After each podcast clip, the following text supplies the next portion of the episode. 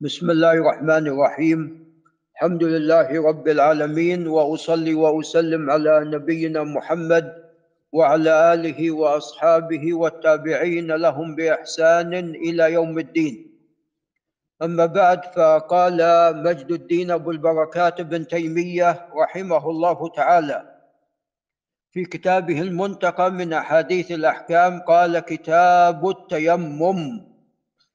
والتيمم في اللغة هو القصد وأما في الشرع فهو القصد إلى الصعيد الطاهر ويضرب عليه المتيمم ضربة واحدة. ثم بعد ذلك إن علق فيهما تراب فلا بأس أن يزيل التراب أو ينفخ فيهما كما جاء في حديث عمار بن ياسر. ثم بعد ذلك يمسح وجهه ثم بعد ذلك يمسح باليسار على اليمين ثم اليمين على اليسار ويكون قد تطهر. إن كان محدثا حدثا أصغر قد تطهر وإن كان محدثا حدثا أكبر ونوى. رفع أيضا هذا الحدث الأكبر يكون ماذا أيضا؟ قد تطهر. إلى أن يجد الماء. إلى أن يجد الماء فإذا وجد الماء فعليه أن يستعمل الماء. ويكون وتكون طهارته قد نعم أصبحت نعم زائلة لاغية نعم. فلم تجدوا ماء فتيمموا صعيدا طيبا. فامسحوا بوجوهكم وأيديكم منه. نعم. قال باب قال باب تيمم الجنب للصلاة إذا لم يجد الماء. التيمم لا يكون إلا في أحد أمرين أو عندما يجتمعان جميعا.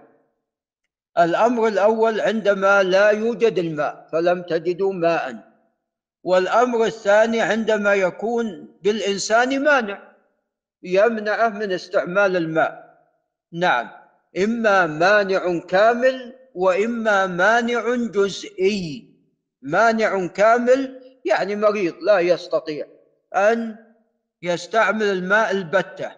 وأما مانع جزئي وذلك أن يكون في أحد أعضاء الوضوء جرح. ولا يستطيع أن يغسله ولا يمسح عليه. فهنا يتيمم. في هذه الحالة يستعمل يتوضأ لأعضائه السليمة ويتيمم للعضو الذي لا يستطيع أن يستعمل الماء في حقه كما سوف يأتي بمشيئة الله. وقد يجتمع كلا السببين لا يوجد ماء ولو وجد هو به مانع من استعماله. نعم. قال وعن عمران ابن حسين وهو بن نجيد الخزاعي المكي وهو من أفاضل صحابة رسول الله صلى الله عليه وسلم.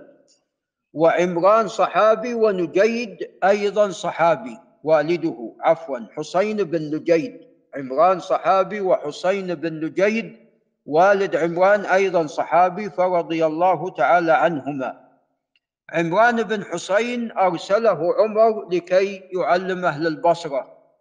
نعم. فعمر رضي الله عنه أرسل آه، أناس يعلمون الناس في مختلف الأمصار الإسلامية. أرسل أبو موسى وعمران بن حسين إلى البصرة وأرسل عبد الله بن مسعود إلى الكوفة وأرسل إلى الشام أبو الدرداء وعبادة بن الصامت وغيرهم نعم معاذ بن جبل وأبو الدرداء وغيرهم رضي الله تعالى عنهم. لعل الشيخ عبد الله ينتبه. نعم. عمران بلغ من فضله رضي الله تعالى عنه أن الملائكة كانت تسلم عليه كما في صحيح مسلم. فأصيب بداء البواسير. فاكتوى وطال به المرض. داء البواسير طالت به رضي الله تعالى عنه فاكتوى فتركت الملائكة. التسليم عليه. ثم عندما ترك الكي عادت مرة أخرى تسلم عليه. نعم. قال كنا مع النبي صلى الله عليه وسلم في سفر فصلى بالناس. فإذا هو برجل معتزل فقال ما منعك أن تصلي معنا؟ ما منعك أن تصلي؟ قال أصابتني جنابة ولا ماء ما في ماء. وأنا جنب. قال عليك بالصعيد فإنه يكفيك. والصعيد ما صعد على وجه الأرض. وسوف يأتينا في البخاري أنه تيمم عليه الصلاة والسلام على الجدار. قال باب تيمم الجنب للجرح. نعم. هذا التيمم عندما يكون بالإنسان عذر جزئي. نعم. وهو جرح. قال عن جابر بن عبد الله رضي الله تعالى عنهما. عبد الله بن عمرو بن حرام الأنصاري أيضا صحابي. نعم. قال خرجنا في سفر فأصاب رجلا منا حجر فشجه في رأسه ثم احتلم فسأل أصحابه هل تجدون لي رخصة في التيمم؟ يعني ولا أغتسل. فقالوا ما نجد لك رخصة وأنت تقدر على الماء. فاغتسل فمات. فاغتسل فمات. فلما قدمنا على رسول الله صلى الله عليه وسلم أخبر بذلك. فقال قتلوه قتلهم الله. ألا سألوا إذ لم يعلموا. فإن فإنما شفاء العي السؤال. شفاء أهل الجهل السؤال. إنما كان يكفيه أن يتيمم ويعصر أو يعصب على جرحه ثم يمسح عليه ويغسل سائر جسده. إن كان يستطيع أن يمسح فليمسح. إن كان يستطيع يعني هو ما يستطيع على الغسل فيستطيع أن يمسح فليمسح ولا يتيمم.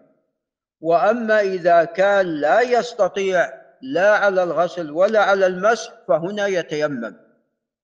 ويجمع ما بين الوضوء والتيمم.